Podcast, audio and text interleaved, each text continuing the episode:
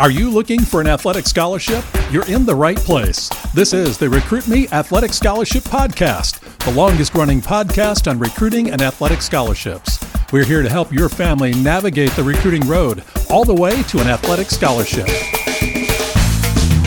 He's a recruiting expert and a dad of a D1 athlete and a high school athlete pursuing a scholarship. With a wealth of experience to share, here's Recruit Me CEO Brent Hanks.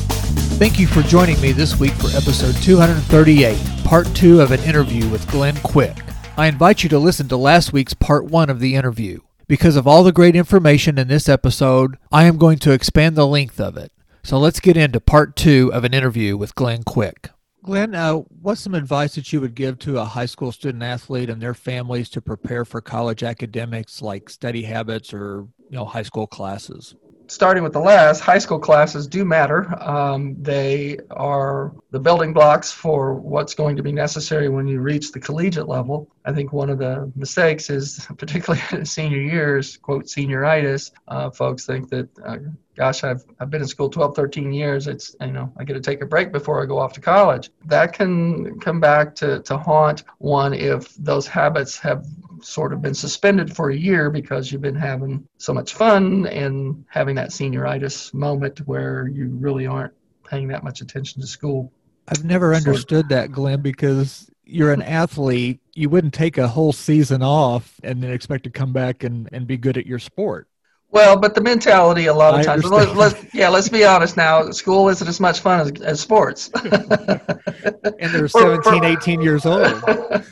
and so, and I understand that and I respect that. However, to answer your question, it, it, it does matter and it helps the continuation of preparation. Um, and you're exactly right, Brent, because what they uh, what they need to understand is that when you step foot on campus, faculty aren't they, they they they don't compare you to anybody else, right? Just because you happen to be able to throw or jump or hit or whatever your sport is uh, better than somebody else. What they're interested in is your aptitude with the content that's being presented. So they want to know if you are engaging with the course and that instructor and the peers in the classroom. And what is the measurement of that? You gauge that through grades. And so grades do matter. And ultimately, you want to make sure that at the high school level that you're you're, you're staying academically sharp. Now, am I telling you or suggesting to you that you take the hardest curriculum available to you because that'll help prepare you for college? Well, in some cases, the answer would be yes. In others, it would be no because it would just, it could be disastrous for you and it might actually turn you off when it comes to academics. I think the measure is for each person is to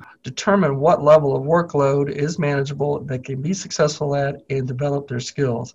You need to be able to write. You do need to have a quantitative strength. Those are two things that matter, and you need to be able to verbally express yourself. You have to be prepared in those areas when you're at the collegiate level. And so, as much as you can do, um, then I'm going to suggest that you do that and take it seriously and understand that there is benefit to doing that uh, juniors and senior years. But I think throughout your high school, take advantage of your faculty. Make sure that you are are organizing yourself in a way um, that some of those tools can be applied when you get to the collegiate level. One of the things that we are going to do throughout academics throughout the country is we're going to help prepare you for that next step. Just as your collegiate coaches are preparing you for the jump to intercollegiate athletics, we're going to do the same thing with, with the scholastic side of things. And so it's important to have a skill set when you arrive, but also have a willingness to and an understanding that you're going to have to adjust uh, to the, this level academically because you're competing in the classroom some of the best and brightest throughout the world.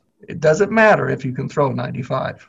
So, is it my understanding that uh, your freshman year in high school and your freshman year in college, that's when your GPA actually starts? Yes and no. yes, because but you can take dual credit classes in high school, or there may, you know, depending on the institution and how they receive them. From an NCAA perspective, yes, it's where you start your collegiate career. You, but your cumulative GPA that you might put on a resume, if you did some high school work that is transferable or usable credit for the college level toward graduation, that could actually go on that sort of combination. But ordinarily, yes, the NCAA is tracking student athletes based on the grade point average at the institution in which they're enrolled in general, are you seeing and are you seeing an advantage of students coming to college with college credits? It can benefit a student. Um, depending on what the courses are. Generally speaking, they are more of the foundation courses, the core courses, uh, general education courses, the math, science, English, humanities, social sciences, things like that. And those are normally introductory level courses that um, most institutions across the country are going to take as entry level work and count them towards some sort of graduation required in most cases. But there may be some, depending on one's major, that cannot plug into that particular requirement. But in most cases, yes, it just depends on the institution. That's mainly a money, money and time saving for students. Right, because let, us say uh, let's say it takes 125 hours to graduate, or credits, or units, and different terminology, but all meaning the same thing. Come in with 20 with 25 well, you only need 100 to be able to graduate with a baccalaureate degree then. Um, and if all 25 of those credits can be plugged into a specific requirement within a major and or a minor those sorts of things then yes then you've reduced your course load overall and the cost to pay for those um, if you're paying any out-of-pocket expense. If you're on full scholarship then it's not a problem. Um, you're literally that the, the tuition fees all those sorts of things are taken care of but if you have any out-of-pocket expense then yes then you only get $100, uh, hundred hours to pay for. What sports do you mainly work with, Glenn?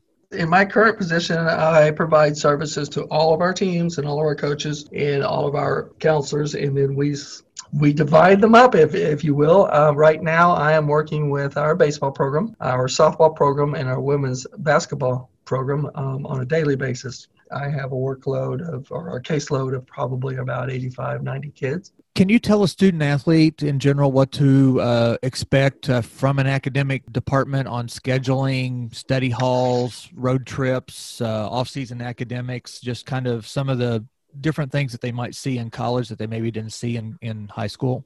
Right. For for instance, in high school, you probably walk into your high school guidance counseling office, and you get you get a, a ton of support. Um, it's go- going to be some sort of similarity at this level, but it's going to be a lot of discussion about your major, your minor, helping schedule those classes, finding out what those classes are, um, who's teaching them, what is the teaching format, and your engagement in it. What's the size of the class? What's the location of the class? And so you go into all of that before you make a decision if that's the course you're going to take. And so that ultimately is a decision that the student should always make. It should not be me or any other professional saying, take this class, unless it's a required course for a particular institution or a major that that's the only option. So that's, I, I guess, the first thing. Uh, the, the ultimate goal for all of us throughout all of this, I might mention, we haven't even touched on this yet, is graduation.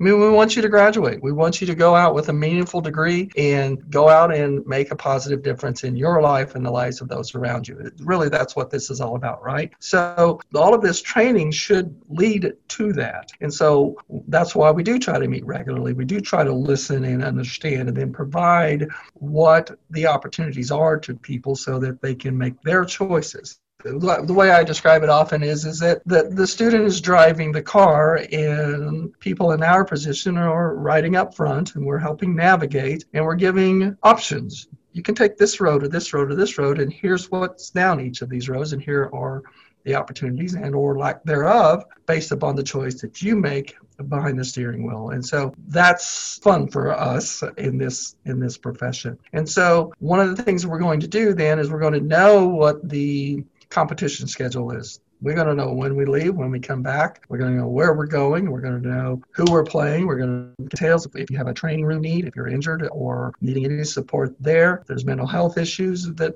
may be engaged with. We have that. We have sports psychologists. We have nutritionists. We have all of these scheduled individuals that are available. And so we need to make sure that academically you can balance all of that. And so we look at content, we look at the rigor of that particular course, and we present all of that and say, okay, here's what you want to make sure you're doing. Now, if you happen to be in a sport in which you compete in one semester versus another, so for instance, we'll take your son's team. He play he practices in the fall and he plays in the spring. So in the fall, content-wise, we would expect your university to load more classes, more hours, more intensity of content. Whereas in the spring, that would should be reduced because he's going to be traveling so much. He's going to be practicing when he's not traveling, and he's going to be complete be playing and still trying to engage in his academic rigor. So that then leaves your summer. Now, what do you do? If you are in a sport like baseball, in which summer baseball is being played, the opportunities to go to school are a challenge unless you're taking them virtually, which most are doing virtual learning right now, as we know. So there may be an opportunity to make up some hours there that maybe he didn't take in, in his spring term because he is in season. But um, if not, then he's going to be looking at trying to do that either in season or making that progress up in the next fall semester in which the intensity raises because he is not traveling and do that through the years. If you happen to be an individual who is competing in both fall and spring, then most of those are sports in which, such as basketball teams, they are competing in the fall and spring semesters. It just happens to be their championships are held in the spring, but they are also in school, uh, in school and involved in competition in the fall most of those individuals also use uh, summer to be able to try to get through these plans and these majors and these graduate opp- graduation opportunities within four years. You do need summer school uh, because the workload is is critical to learning, to success in the course, engagement in the course, and those sorts of things. And so it depends on the sport again.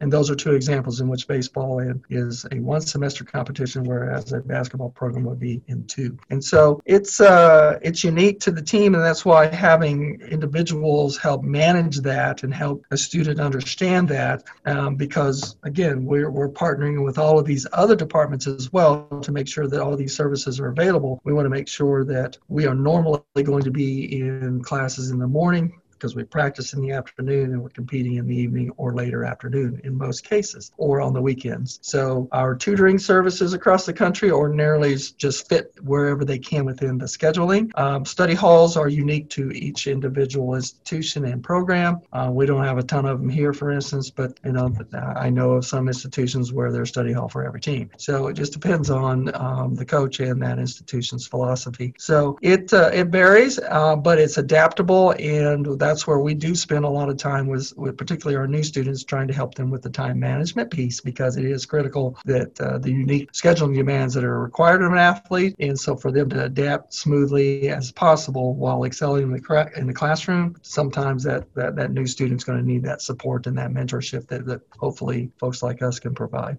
well, and we've been lucky enough to go on some road trips with Parker, and uh, there's been some times that uh, he had to miss a meal with us to take a test while he was on the road because it had to be uh, done while he was on on the road someplace. That's the reality. The thing is, most institutions are asking no exception for anything, okay? They want our, our athletes and all athletes to be treated the same, except for whenever they have to go and represent. So you're practicing to go represent your institution. You're an ambassador for that institution. So there, there's a request for some leniency uh, whenever um, they are out doing that for the university. And so otherwise, turning assignments in, taking an exam, all of those sorts of things, being a part of a presentation group, everything that's required at the collegiate collegiate level academically, uh, they're responsible for that work. There's no question about that. Learning to uh, read on a flight, a bus, or a van is very important skill in college.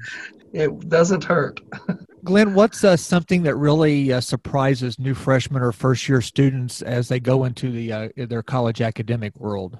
I think one of the first things they notice is that uh, they're not in school all day it's interesting because right now, kind of a day in the life of most high school students is they get up and they're at school by eight ish, eight thirty. I you know could be earlier, could be a little later, I guess. Just depends, and and they may be done by three ish and then they're practicing and then they have their games that night if they have a game that night and or they're free for the evening. At the collegiate level uh, you may have a day where you don't have class. You don't have any school that day. You might have three in a day and you're you're starting at nine in the morning you're done by noon. The next day you might have one class and you start at 10 and you're done at 11 well what ends up happening however is your schedule becomes more packed with lots of other things because you are in limited contact hours with your faculty and this is throughout the country now not just at institutions i've worked at you you have more free time? Well, it, it, appears that way, but then because you've received instruction three days a week for 45 minutes in a pretty intense content area, you've got to study on your own. And that's where the self discipline and maturity as a student comes in. And that goes back to what we talked about earlier, where you do need to continue to hone your skills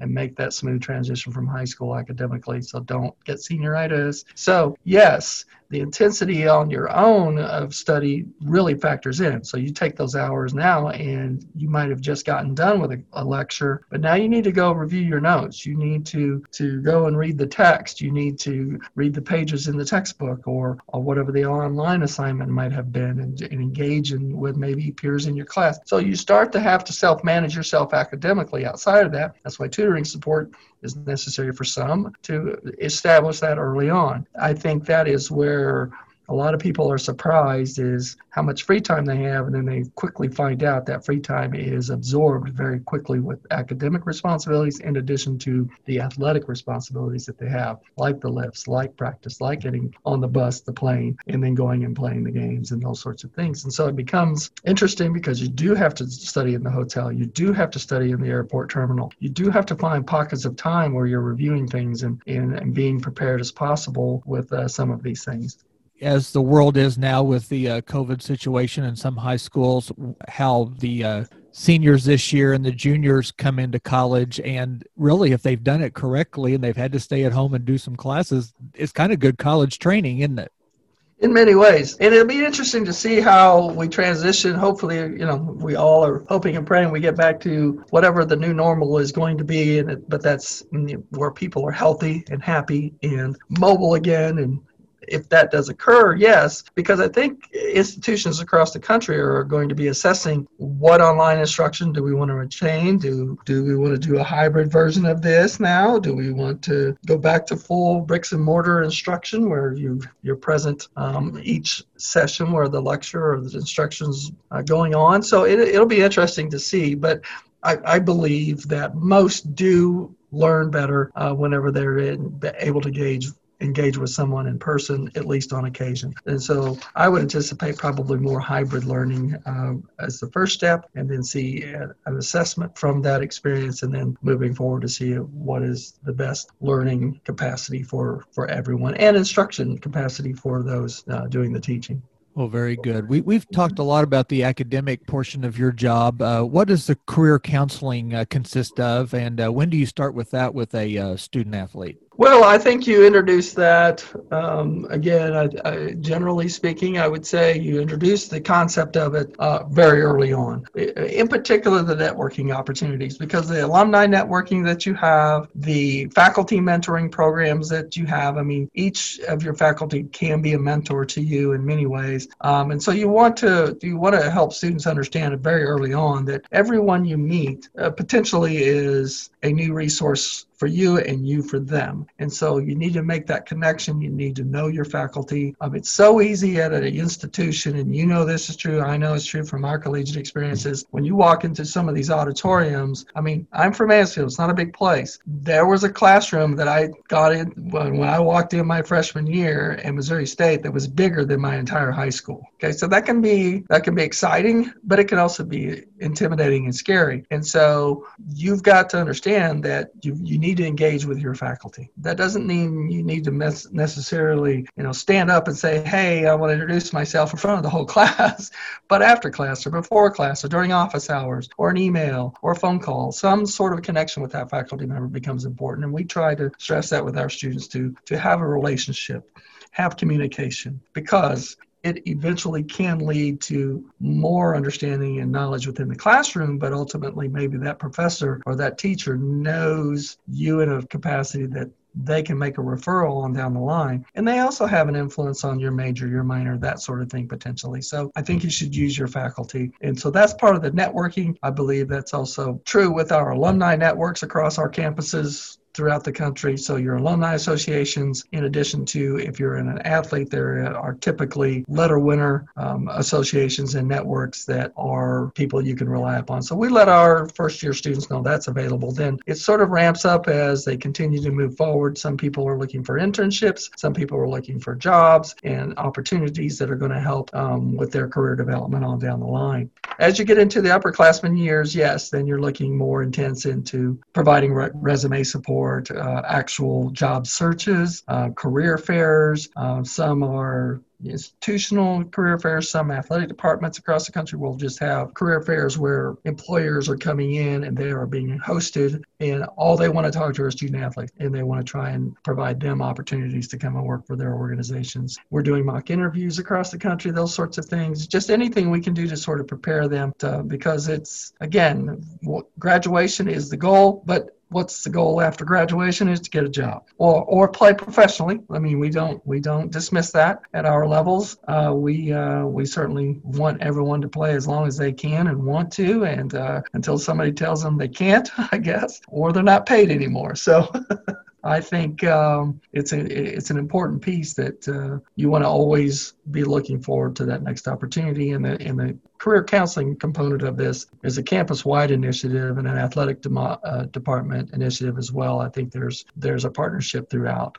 You're, you're earning a degree. You, you want to be an empowered individual when you walk out. You don't want to just go through the motions and end up with a diploma and say, yeah, well, I played ball for four years, but I didn't really get much out of it. I think that would be a huge disappointment. I think yes. that would have been a waste of time and energy and a lot of uh, a lot of effort that uh, was misguided. I think there's a way to do all of this in a way that you can still have a blast and you can chase your dream professionally, or even if it's not professionally, just chase your dream of being the best collegiate player you can be and have a blast with that. But take advantage of the opportunity that's being presented, and that's a four-year degree, and it's going to open up, uh, as we said earlier, so many doors. Um, some that you don't even know are going to be open, and, and in some cases they're going to come knocking on your door, and you don't even ask. It's amazing some of the things that occur uh, because you've done your due diligence and you've taken care of business. So it typically is all well worth it. And it's worth the sacrifice because there is a lot of sacrifice that goes on with this. You're not able to maybe have the, the same social life or you're not able to be employed. There's some things that you're giving up, but it is uh, the, the benefit is that you're playing with a sport. Your, your social circle is your team and those around you within an athletics uh, facility and all the other teams. Um, you know, most Division One programs are going to have four, five, six hundred athletes around. So um, you're going to be connected to a lot of good people, and it's important to take advantage of those opportunities as well. Well, it's important to have a goal of being paid professionally as an athlete when you get out of college, but you also have to have that goal of just being paid as a professional. And so everybody that comes out of college, you're hoping becomes a professional in their field. Absolutely. And that's the, the great thing about is, you know, working for these almost 30 years now is that, you know, I get to see their journey. Hey, Glenn, are there any other nuggets of advice you want to pass along to our Recruit Me families? Hey, I would just say stay positive and patient. You know, this is this can be a grind, but it's also a very exciting time. Um, and ultimately, I believe that as long as you stay persistent with it as well, it's it's hopefully going to pay off for you. It's wonderful to be a college student, and and I guess I just wish everyone the best as they chase their dreams of also being an athlete at the same time. Well, we appreciate you taking time away from uh, your busy schedule because you guys are right in the middle of uh, school and, and, and athletics. So uh, appreciate you taking the time. You're welcome. Take care, Brent. The last 10 episodes of 2020 had the 10 myths about athletic scholarships from the Recruit Me 3.0 athletic scholarship system. So to start 2021, I'm going to dip into the Appendix C of the Recruit Me 3.0 system for frequently asked recruiting questions from student athletes and parents. I hope you find this Q&A section helpful. Question: Should we continue to send updated information to the entire list of schools that we've sent to or only to those who've responded to us? And how often do we send these updates? Can you give me examples of updates to send to the coaches? Answer: Send updates to all the schools that you have initially written to, assuming you have interest in each of those schools. If you send an update to schools you have not heard from, attach the profile again so they have the basic information. Send an update after each season, whether it's club or high school. And adding a cover letter is always good too, just to stand out and add that personal touch. It shows you are truly interested. Open it with something like, You have my information on file. I want to give you my latest update. There's an example update in this textbook. So check out the Recruit Me 3.0 system to see the question and answer section and also the samples that we talked about. Thank you for listening to episode 238, and we will see you next week.